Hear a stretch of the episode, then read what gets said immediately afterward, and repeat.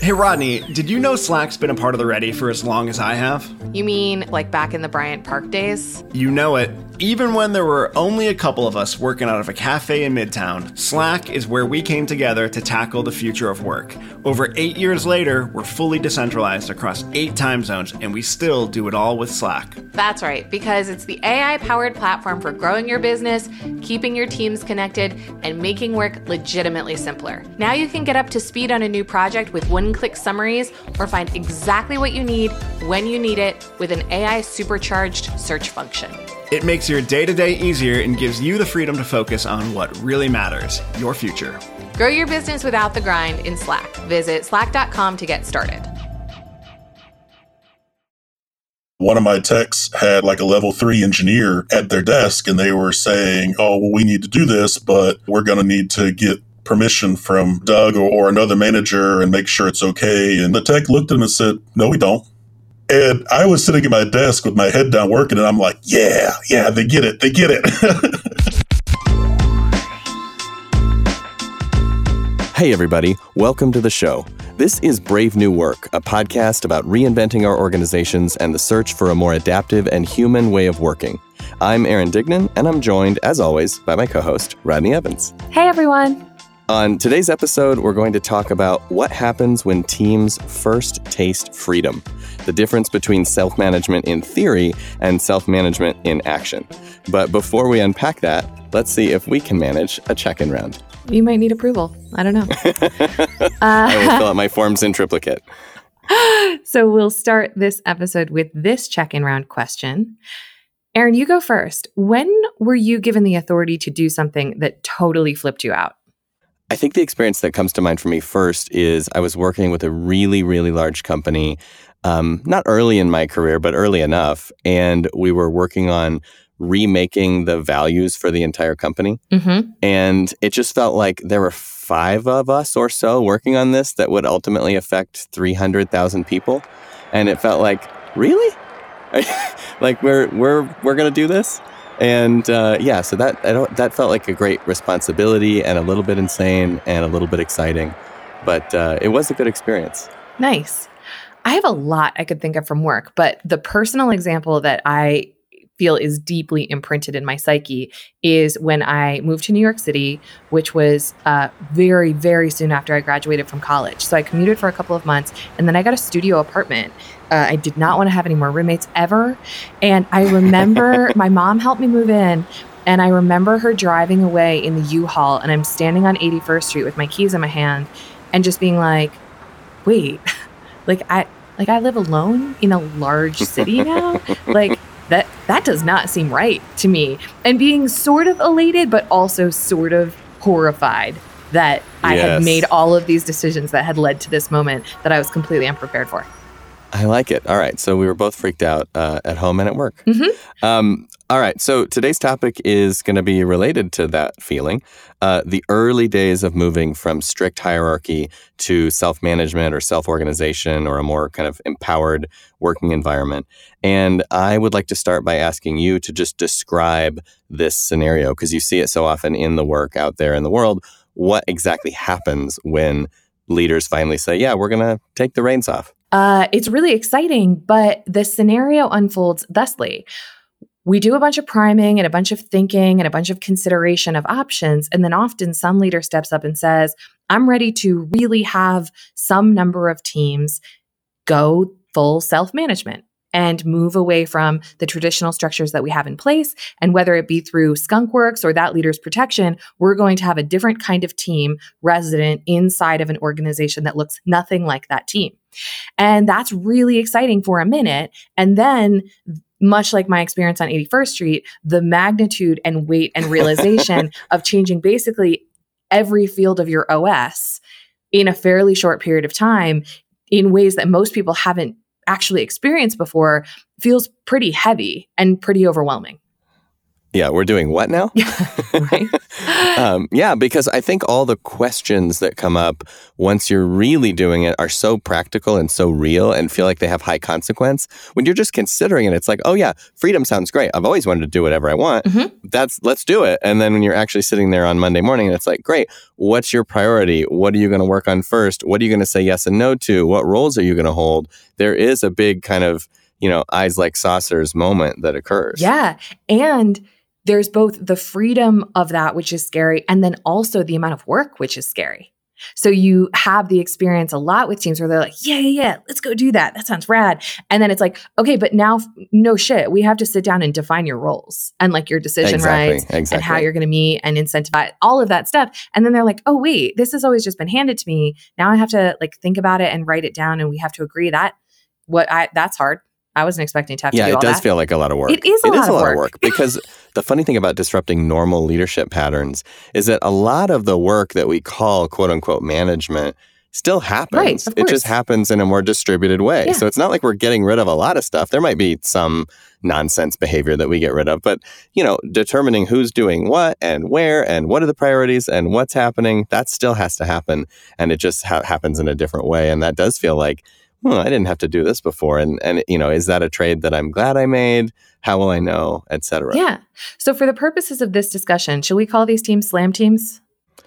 I think we can. That's, that's definitely an acronym that I've liked just because it puts a little bit more meat on the bone. And it also um, brings some other good habits into the team design right out of the gate. So this is, this is an acronym that came up in, in a prior part of my career where we were trying to articulate what is different about these teams from a more standard hierarchical group. And uh, the S stands for self organized or self managed. You can kind of pick your uh, descriptor of choice. The L stands for lean because one of the other habits we've been trying to break is overly sized teams and committees, right? We don't need 15 people on the team. So it's a self managed team, it's a lean team, which means usually we say seven plus or minus two people, um, although you could do minus more than that, I guess, if you want to, um, before you start to compromise on diversity of perspectives. Uh, the A um, used to, in the very origins of this acronym, stand for autonomous. And then we felt like the distinction between that and self managed was not helpful. So the A now stands for audacious because we actually want teams to set uh, purposes and goals that are um, aspirational and that motivate them and that feel worth doing and that feel like they will actually change the organization. One of the things we noticed in the early days of, of deploying self management is if you only give the teams kind of banal work to do, when they're successful, the teams doing the really important work will say, well, that's great that it worked for, you know, that, but it will never work for the high stakes stuff that we're doing. So we throw the audacious in the mix because we want to do the high stakes stuff right out of the gate. Just give us give us your most important project and we'll give it back to you done on time or early with happier people and happier customers kind of thing. Mhm. Um, and then the M is multidisciplinary or multifunctional, which is basically how do we get all the right skills on the team so that they can just do the work and ship the work without having to deal with all the silos and bulkheads and you know political management that has to go on in a regular system. So we have a self-managed, lean, audacious, and multidisciplinary team. One distinction I want to make before we go any further is that this is not a tiger team. Yes. This is not a project team. This is not side of desk work. a lot of times we talk to people and they're like, right, right, right, we'll, we'll get a tiger team together. But a tiger team implies that you have your day to day role and then you have this extracurricular activity that is multidisciplinary, usually, that's happening outside of the context of all of those disciplines regular day-to-day work this is not that like you are moving Right. into a team Right. and that team is the day-to-day That's right. Yeah, and I think it's it is possible to be on more than one slam team, uh, which sure. which would be you know a partial attention thing. But I think the best way to practice and the best way to start is one team, one mission. You know, trying this format and and learning how to master it. Frankly, before you start to juggle. Absolutely. Let's talk about the main differences between a traditional team and a slam team. What's the first thing that comes to mind for you? So I think that. Uh, Ironically, a traditional team often has a lot of oversight and management and involvement, and sometimes not a great deal of clarity about what they're actually supposed to be doing at a at a purpose level. I think a a slam team has a high degree of clarity about their purpose and their intent because usually they've been chartered by either themselves or other people in the organization to say, go achieve this outcome. Um, and that's very clear, but they have almost no oversight or intervention or toll gates or bullshit to deal with. Mm-hmm. Um, and so it's it's yeah, it's you have like greater clarity of purpose, way less intervention and and uh, interruption in a in a slam team environment. You know, on average. Yeah. The other piece that feels very different to me is that in a more traditional system, we expect teams to be pretty static. Right, right. And so we tend to organize work around the hierarchy that we've created. In mm-hmm. a slam team, what we're trying to do is organize the humans around the work or the purpose that we're trying to accomplish. And that might seem like a small difference, but what it means in practice is that slam teams have an expectation that they are going to continually change. And right, right. so a lot of the principles of self management show up in these teams because they expect to be learning and steering and adding and shedding members and rethinking roles and governing different kind of policies as the world changes, as their work changes, as they uh, fulfill a purpose and then take on a new one.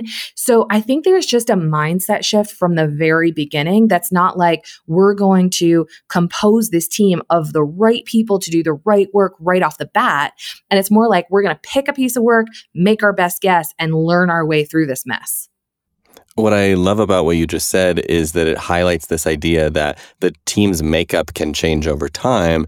And I had a big conversation with one of the organizations we're working with today about handoffs and how often they go wrong because, you know, one silo tries to hand to the other one and they're like, we don't want to do that or that's not our priority or what have you. Pass. Yeah. And what's amazing is it makes me think of that old uh, philosophy problem of like, if you take a boat and you take one piece of wood off and replace it and then another one and then replace it, when is it not the original boat, right? Mm-hmm. And and when does it become something else? And and the same thing with your body, right? Like you shed cells all the time and yet you're still you. And what I love about slam teams is of course, work is going to grow and change as it moves from conception and creation to development and deployment. You're going to need different skills. You're going to be doing different activities. So instead of having to go from silo to silo and having these complete handoff moments, if the team just literally evolves naturally, like one person leaves, another one joins, then there's this neat uh, fluidity of like the identity of the team and the work stays constant mm-hmm. and powerful and potent.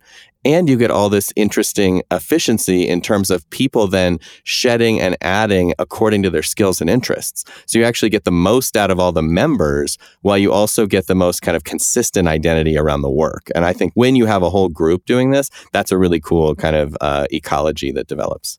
Yeah. And as teams start to make moves toward being a slam team, there are a lot of perceived obstacles in traditional organizations that are kind of bullshit. So, what you see happen a lot of times, like in the handoffs conversation, is okay, let's say that like I'm on one team and you're on another team, and my job is to provide some kind of service to you as an internal client. And you are my only internal client. But my boss and your boss are two different people. What we see when we start trying to move into a slam team is like, well, Rodney and Aaron cannot be on the same self managed team because of reporting lines and because of this right, structure, right. which is just where like that team report? That is fucking arbitrary because if you look at the rest of the OS, I'm like, you and I can be in that scenario behaving as if we are a slam team, even if no one changes the reporting structure. And that's why also the the distinction between kind of leading a chapter or a function or a practice area is so different from leading a P&L or a product or a project. Mm-hmm. Because the P&L, the product or the project, you want that alignment, you want that connection, you want those different disciplines coming together because you're making a thing. Mm-hmm. Someone who's like a functional leader or a practice area leader or what we like to call a chapter leader their job is just to make sure that that community is convening and evolving and growing and sharing its insights and its learning with each other. It's you're a community of practice there, but you're not actually making anything. Yeah. And what's unfortunate is most of the hierarchies we work in are organized the exact opposite way right? Like you work in IT, so you report to the head of IT, and that's your allegiance, and that's the castle that you go to sleep in. And then we happen to make software. Yeah. You know, or we happen to make products that other groups have to touch and shape for it to get out the door. So with all that being said, what I am curious about and where we started with the premise of the show is the first bit is so hard. So I think we had to do a lot of this setup to make it clear what it is that we're talking about when we say moving to self management or to a slam team environment. But now let's peel back to what are those first moments like? What are the first moves? What have you seen work or not work? What behaviors have you seen? Like, kind of describe why this is an interesting uh, place to play. There are several moves that can go first, and I haven't yet decided which I think is the best thing to start with, and it probably depends on the team. I certainly think that understanding a purpose or an outcome or a mission or an experiment that the team is going to organize around is super important. And assuming that we have that, someone, whether that is a person who's going to steward that team or currently holds a formal leadership position, needs to make their best guess at team composition just so we can get started. Mm-hmm. From there, I like to just get in a room with those people, make sure we've all fully grokked the reason that we are a team and what the work is that has bound us to one another. And then I usually go one of three routes. One is if we are coming from various organizations that previously fucking hated each other, I love doing a user manual to me before we do anything else. Because it's like maybe some sage clearing. Yeah, we burn sage, we sacrifice a baby goat, and then we do a user manual to me. Just the last one, actually. But uh, I've had that scenario where because our silos were tribal and didn't think much of each other. The first time we pull people into that room it's a little bit like guns out. So doing work at the very beginning to humanize ourselves can be a helpful step even though most people are impatient about spending the time on that. I think that there's a lot of benefit. The second thing you can do first is have that group of people retrospect how things have been working with relation to teaming, that specific purpose, their lives in the company in general, just starting to get some sense and some patterns uh, that that group can coalesce around can be really useful. Mm-hmm. And the third thing is team chartering. It's where you know we probably know what the purpose is, but right from there we're going to go to what are the top three to five things this team is going to contribute in service of that purpose, and then we can get into role clarity and decision rights and steering metrics and all of the other things attendant in a team charter. Um, that to me is really where a big shift happens because people start to go like, oh shit, like no one's going to just tell me this is the job description and then I'm going to put it in a drawer and ignore it. This is where we're going to be in a living document that our group is responsible for creating and then also living into and then also continually iterating over time. Right, right, right, right. And what I love about the team chartering process is that if people are forming around a piece of work, then the start of that charter has been done, which is either mm-hmm. a set of leaders or a set of players in a more um, uh, egalitarian system have have articulated something that we want to go do. People are then drawn to that, or recruited to that, or assigned to that, and then they have to finish the charter, which is like, okay, now we know what it is and generally why we're doing it and whatnot. We know whatever constraints are in place. But now to your point, we have to clarify like what roles will we each play? What how will we make decisions? How will we, you know, ship the work? What will we share? What will we not share? You know, when will we meet? All those questions come to bear. And I guess what I'm wondering and what I think is at the heart of this um, episode is What's hard about that is it, do you find that when you do it that way and you facilitate that chartering that actually it's not that hard to step into this stuff or that it still is for people and what do they get hung up on? The hardest part is between when we make the decision that we're going to do this thing and getting our team charter finished. Because there's the moment where people both realize, like, oh shit, this is actually a lot of work that I've never had to do before in terms of ways of working and even thinking about how we work and making choices around it. And two is it's a little bit of like, we were handed the keys, but we're not sure if it's safe to drive. and I had this conversation with someone this week where they were like, you know, very very charged energetically about the chaos that has ensued since this decision was made and since this announcement was made. And like everyone is freaking out and on and on and on and on. And I was like, okay, hold up.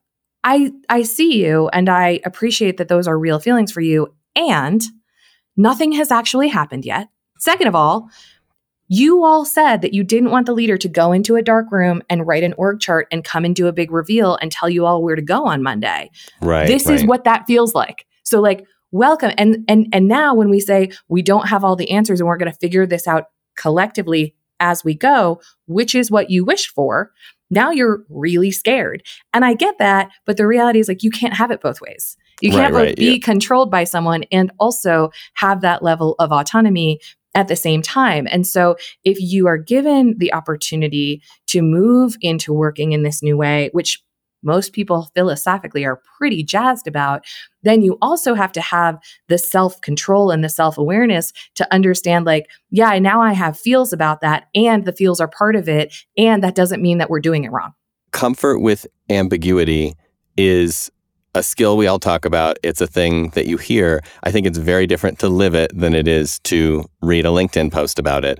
And the kind of ambiguity we're talking about is like, what's going to happen? Who's going to do what? Where will we all end up? Will this work or not? There's a lot of that in in this work, and it, it reminds me of that moment in you know eight million movies where they try to release the animal into the wild, and the cage door opens, and the animal takes ten steps, and then it turns back, and it's like, uh, Uh-huh. I think I just want to go back to where everything is, you know, feels safe. And and we all feel that. Every time we change something, even at the ready, when we change from whatever the norm is to the other thing, there's a moment of like, uh, I'm not so Yeah. sure. And and I think over time you just get more comfortable with that feeling and you're just like, oh yeah, that's that feeling that happens when I do stuff that's going to help us learn.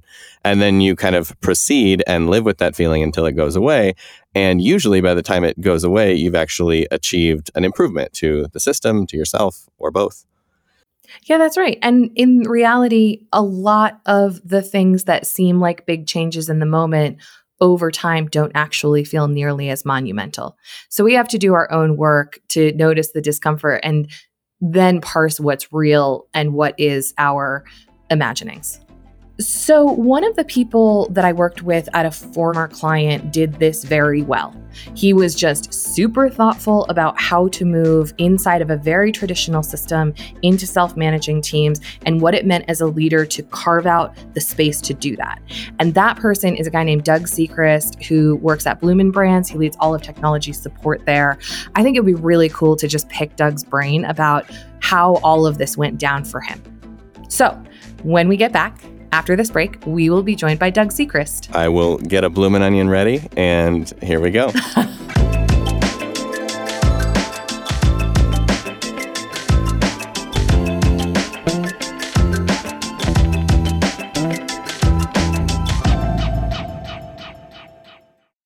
Hey, everybody. We're back with Doug Seacrest from Bloomin' Brands, the company behind Outback Steakhouse, Carrabba's, Fleming's, the Bloomin' Onion. You know what I'm talking about. Um, Doug, welcome to the show. Thank you. It's great to be here. So, Doug, we worked together a while back. To get us oriented, maybe just tell us a little bit about Bloomin' and about your role there. Okay, well, uh, Bloomin' Brands, as already said, um, kind of the parent company. We call ourselves the Restaurant Support Center now uh, for all of our brands uh, that we support throughout the country and uh, across the world to some extent. Uh, my role is that of manager of our IT support help desk, uh, helping all of our restaurants make sure they're functioning, all of our users, as well as everybody um, within our home office uh, as they support the restaurants. Got it. So we have worked together and we've kind of, you know, been on a bit of a journey. And I think to start us off, what we'd like to explore is just why did you decide to move your teams into a new way of working in the direction of self-management? Like what inspired you to do that? How did that coincide or not coincide with with our arrival? And and what was your thinking there? So I'd say the journey uh, to change the way we were working probably started about four years ago. Uh, we were facing, you know, tougher challenges, more technology in the restaurant. We needed to get resolutions faster. We need to do it, you do our work better, um, and we just weren't seeing the satisfaction results from the restaurants that we needed. So Mhm. we began the journey trying different things, uh, but so much of the time we spent, you know, weeks and months and months trying to plan everything out of the decisions, and it, it just doesn't work. you can't do it. Uh, uh, our organization began in IT uh, with Agile, and at first I was like, Agile doesn't apply to me. We don't do projects. We don't mm-hmm. do scrum teams and all this stuff that everyone kept teaching us that Agile was. But then we had conversations uh, with Rodney and the team, and it's like, but wait a minute, there's more to it than just how you do your meeting and having a scrum team and, and sprints and all this stuff. There's it's it's the mindset, it's the people that really make the difference. Right. And so we started the journey, we started the conversation. We were not one of the teams kind of on the books uh, to be part of the transformation, but we're like, hey, Rodney, we want some of this, you know? so we started having conversations and we started talking about it. Um, but the biggest push was we knew that we couldn't continue improving in the way we were designed currently. We mm-hmm. had to change in order to get better and keep pushing for higher levels of excellence. That's one of the reasons that I was really excited and inspired to work with you guys, even though we weren't expressly meant to be working together. I see a lot of leaders who have that point of frustration where they're trying to get more out of the same ways of doing things and more out of their resources. And like, there's no more efficiency to be squeezed there, but they just keep squeezing. And they're like, why can't we meet this metric? Why can't we get this? And they're not willing to consider a completely different way of doing things or like a counterintuitive way of doing things. So, that was one of the things that was really interesting was like I felt like you and Debbie were very much like yeah, like this intuitively resonates. Let's give it a shot. Do you think that besides just your frustration with, you know, how how things were going, was there anything else that like made you open to that? Cuz I feel like you guys were really willing to play from the very beginning.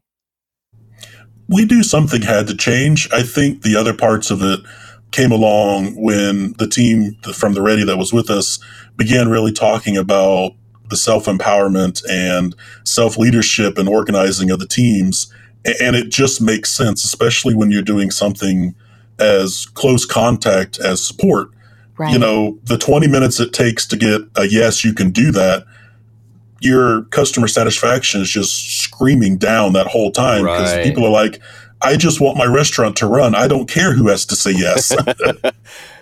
That's interesting. I never thought about the time frame orientation of what you do, but it's true. In support in most industries, that's a second to second, minute to minute, you know, satisfaction curve. Like I, I need to know what's going on with my food right now. Absolutely. Doug, we talked a lot, and you've since kind of kept me posted on the metrics thing because in a support organization, so much is metrics oriented and metrics driven. Can you talk to us a little bit about what you saw when you started to transform to a more self managed system and what's happened since then? Sure. Uh, so I'd say kind of the industry standard metrics that we look at would be our percent of calls answered and our speed to answer. That's kind of the big ones for call centers. Mm-hmm. Um, four years ago, you know, a 70% answer rate at a minute and 30 seconds, we were like, hey, you know what? We're doing really good. And then we got the challenge to do better. And mm. so, you know, through our own improvements, we got ourselves to around 80, 85%. And then when we started our transformation, we were at 85, 90, but the team was burning out. We were burning out. I mean, it's just like blood, sweat, and tears forcing it to happen. Mm. And it's mm. like, we just can't keep doing this to ourselves or our people. And so that's when we changed. Um, in the last year, which we started our transformation in October of 2018. Mm-hmm. Um, so in the last full year of what we would call being transformed, it's still happening. Um, currently, we're hitting 95 to 99% answer rates Damn. at 15 seconds, 20 seconds speed to answer. wow. I mean, it has been amazing. that is insane. And I'll also point out that's with a reduction in headcount. Wow. wow. So yeah, team has been amazing. They have they have responded, they have picked it up, they have run like crazy, and they love it. and I remember early days that the metrics dipped and you were very wisely, I thought, like, yeah, that's going to happen because learning. Um, mm-hmm. how how did that go? Like in such a metrics oriented place when you were like watching the numbers fall? Yeah, we um, from October to December we watched the numbers plummet, and I mean we we got down to eighty percent answer rates, eighty five percent answer rates when our goals was 90, 95. and Debbie and I, uh, Debbie Meltzer, my fellow manager, and I had to kind of get broad shoulders and push back on our boss and her boss and be like, this is going to happen. Yeah. Change is messy, mm-hmm. except the fact that it's going to happen this way, but it's going to get better. And we just had to keep saying it's going to get better. And everyone's like, well, what if it doesn't? It's like, it's going to get better. you know?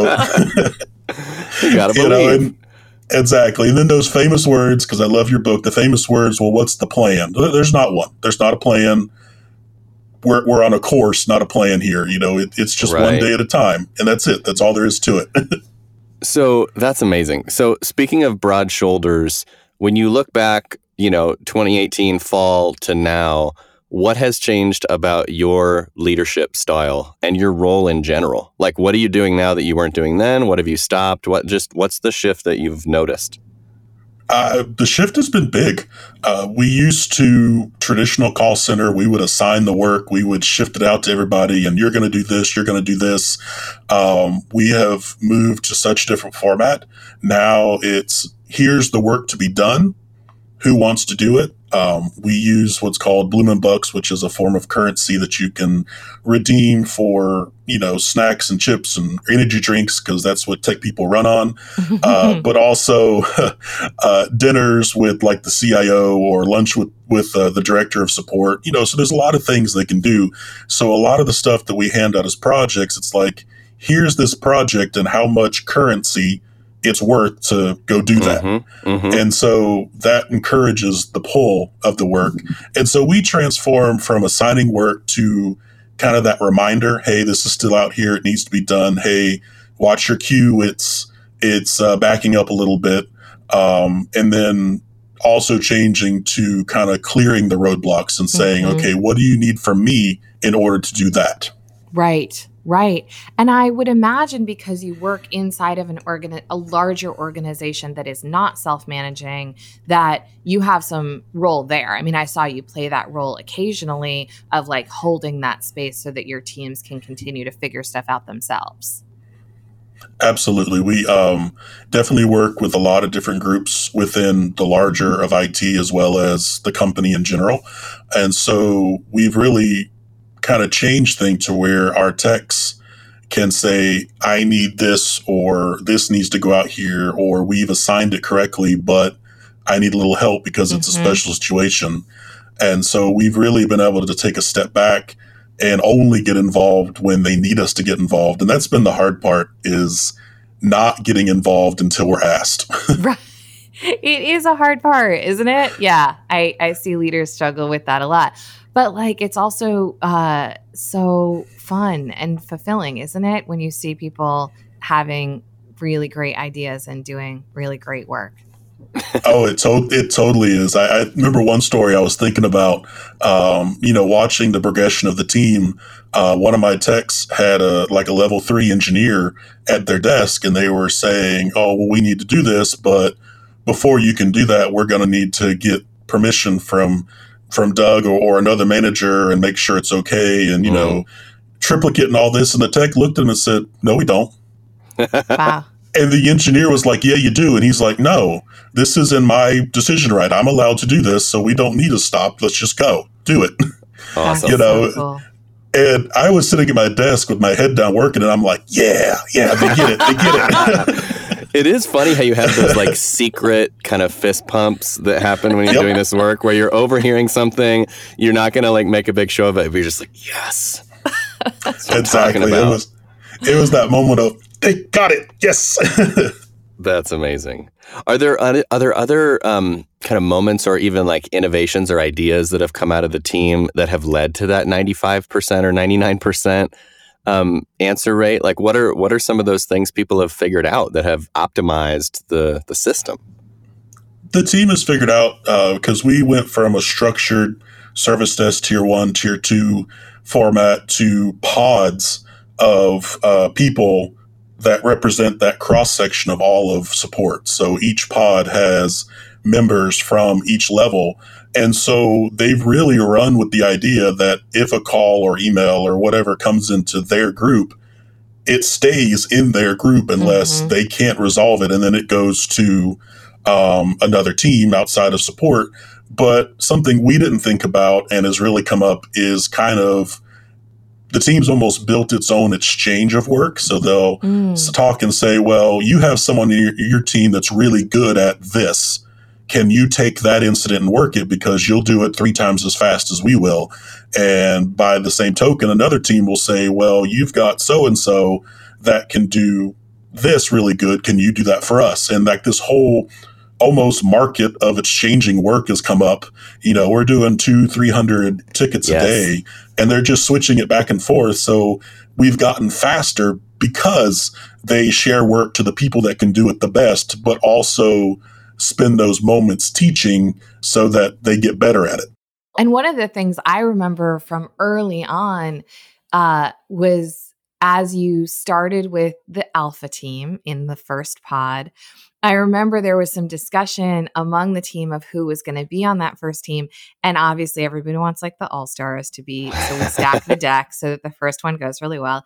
But there was like also an interesting shift in those pod conversations from anyone who was underperforming being Doug and Debbie's problem, like you guys right. as managers go deal with, to like, oh, now like if they're in my pod, they are our it's problem. my problem. and yeah. like, you know, we either then have to train them or we have to deal with it. Have you continued to see that kind of thing as you've become like a fully sort of self managed pod marketplace? Absolutely. In fact, it's probably gotten stronger. Mm-hmm. Um, we used to, when we would bring new people in, um, we really follow a model of one on one mentoring and training versus trying to do classrooms where people mm-hmm. fall asleep and, you know, they just don't retain the information because they're not touching it. Yeah. so um, we've really transformed that. Used to, they would just work with designated people that trained. Now they come in the door almost assigned to a pod. So like this is my person and their success is in my hands. Mm-hmm. And so that follows them. They work other shifts to get in, inside of other pods because our pods are kind of based on schedules and times a day. Mm-hmm. Uh, so they work the other ones to get the experience, but they have a pod they belong to and they kind of own them. And they're like, your success is in our hands and we're going to decide when you're ready to take the next step or learn something new. And they kind of feed them along with you know what they need to be learning but making sure that you know they're learning and progressing. And they'll have conversations with us when they feel like someone's not doing as well as they could or needs mm-hmm. some extra help. And we'll engage our uh, our team leads that can help you know do some of that work with them as well. So yeah it's been they're they're they're owning it because at the end of the day their goals and reviews are based on their team's performance and right. their team's success. So they're heavily invested. Yeah. That makes sense. And you are obviously living proof that this works in a in a call center or a support environment, but for people listening who might be in that same space and are thinking I just don't see how this would work in a support environment. What would your argument be or what have you noticed that sort of speaks specifically to this function and how it's possible? I would say it absolutely can work. You have to look at how your people work, how they fit in. You know, pods might not be the answer for you. It might be something else.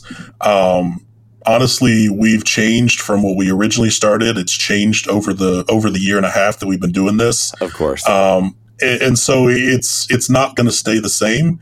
Um, I guess the biggest piece of advice I would give is listen to your people because they're going to tell you what they need and what they want to do their job. Crazy, right? Such good yeah. advice. it seems know. so logical, but it's like, you know, we have a really hard time doing that in bureaucracies. I guess the proof would be we had one team that was struggling uh, to work their queue. Things were getting backed up. And so they came to us and they're like, we're having trouble. And we're like, okay, well, let's have a retro. And then that retro, uh, we solved, you know, we looked into it, what's happening. That identified problems. The team generated solutions because they looked at us. They're like, okay, how do we fix it? And we're like, you tell us. Okay. how do you fix it? Right. You know, and so that led to a rechartering of the team and discovered some things that we didn't know were roadblocks that we cleared for them. So, you know, they, we remind them of their performance.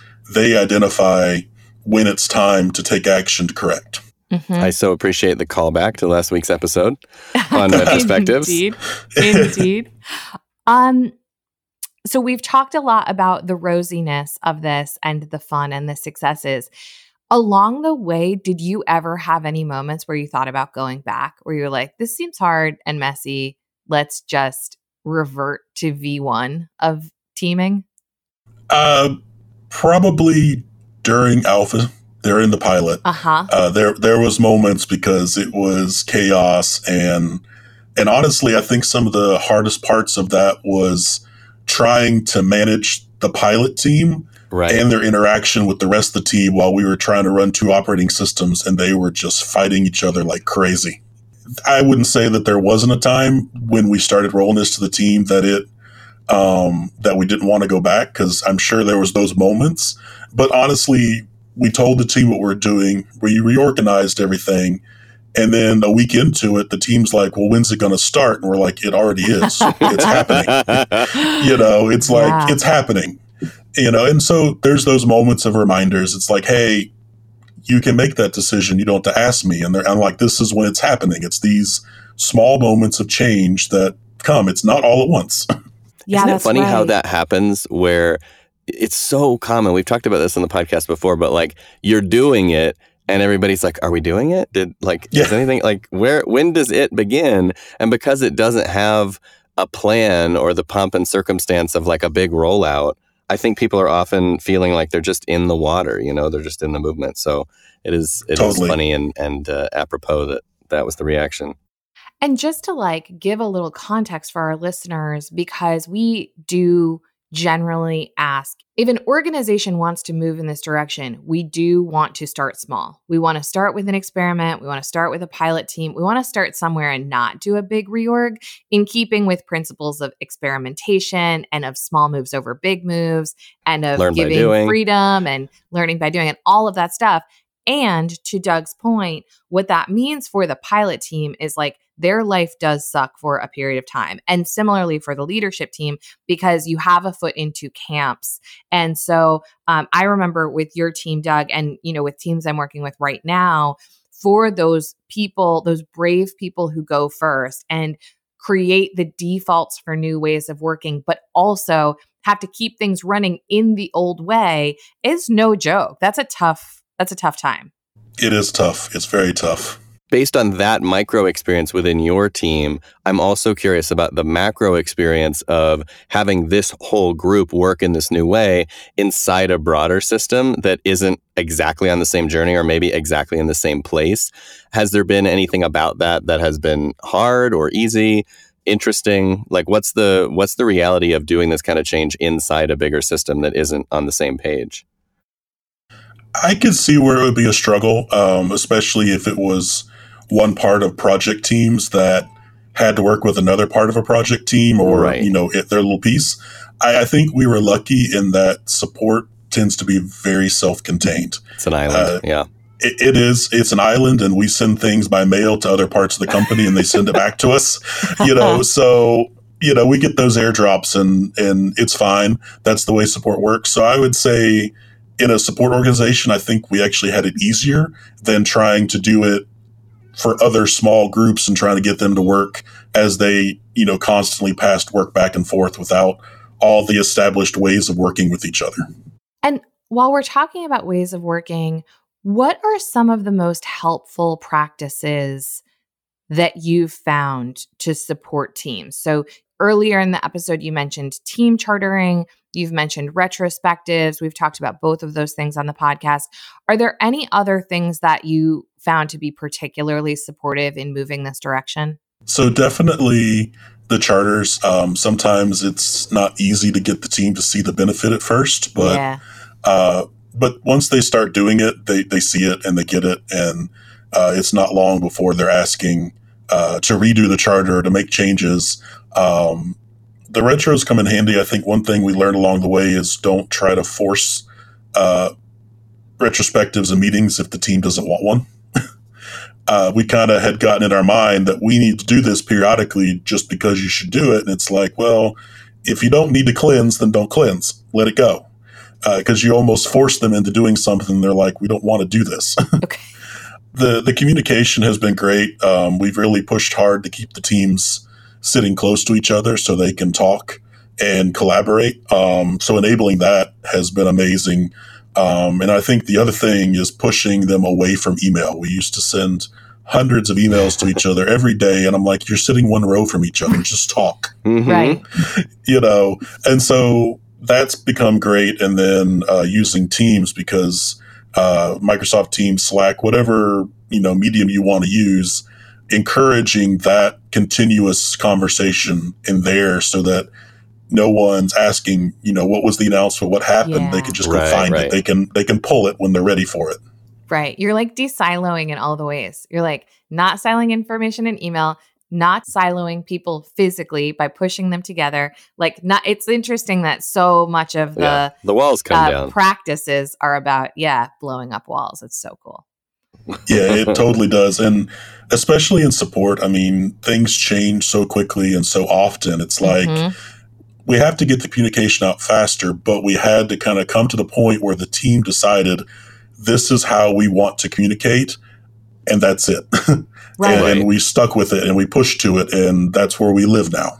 So, as we kind of draw closer to a close, I think I want to go to the the super practical question, which is, you know, if you could roll the clock back and you're back in the beginning, or if you're talking to another leader in your shoes who's about to go on this journey or or embark, you know, on on this new way of working, what would be like the top three things that you think that they should either know or do that would help them be successful? So, kind of giving giving advice to your former self.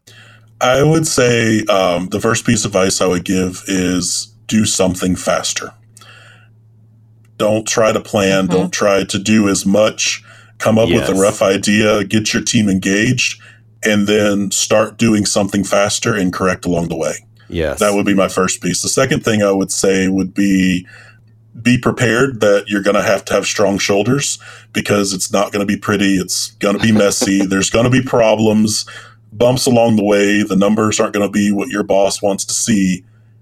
Just wait, give it time for the team to settle in. Um, they'll get happier and everything will line back up, and you'll probably end up doing better than you ever had before. Right. And the last piece of advice uh, that I would give would be to empower and to listen to your team. That's what all of this is about. I missed that along the way until we really started talking about doing this. Mm-hmm. It's about empowering the team. It's about encouraging them and getting to the point where they can manage themselves. Once you do that, everything else kind of starts just falling into place. Yes. So don't be afraid to give them that power. Don't be afraid to give them the control. And don't forget, you can put in guardrails that limit them, you know, whether it's for legal compliance or HR compliance, whatever it is, you can put in those guardrails and the team's going to stay in them because they know the boundaries and it works. and it just works. It works. Doug, I think that is great advice. The one thing I would add based on my work with you that you might not even be fully aware of is you brought an energy to this whole notion and this transformation that it was possible in a situation that it didn't always seem possible and with a group of people who were probably hopeful but skeptical. I don't remember you and I ever having a conversation about any of the finer points of this movement where you were just like, we can't do that or we can't figure that out. Like every new problem that came up, you approached with optimism and also just a curiosity and a figure it out mindset. And I think a lot of leaders miss how important energetically that is for a team to see when they're doing something that seems maybe foreign and maybe a little bit scary. So I love the tips you gave. And uh, my tip is be like Doug. well, thank you. be like Doug. And on that note, I am going to draw things to a close. Um, Doug, thank you so much for joining us today and telling your story. Thank you. Rodney, we did it again. It was a delight. A quick tip of the hat to Taylor Marvin for making us sound good in the booth. Brave New Work is produced by The Ready. We help organizations around the world eliminate bureaucracy and change the way they work. You can get in touch with us by emailing podcast at. If you like what you're hearing, give us a review. And this week, we want to try an experiment uh, with you. We want each of you to share a link uh, to this show with one colleague or friend.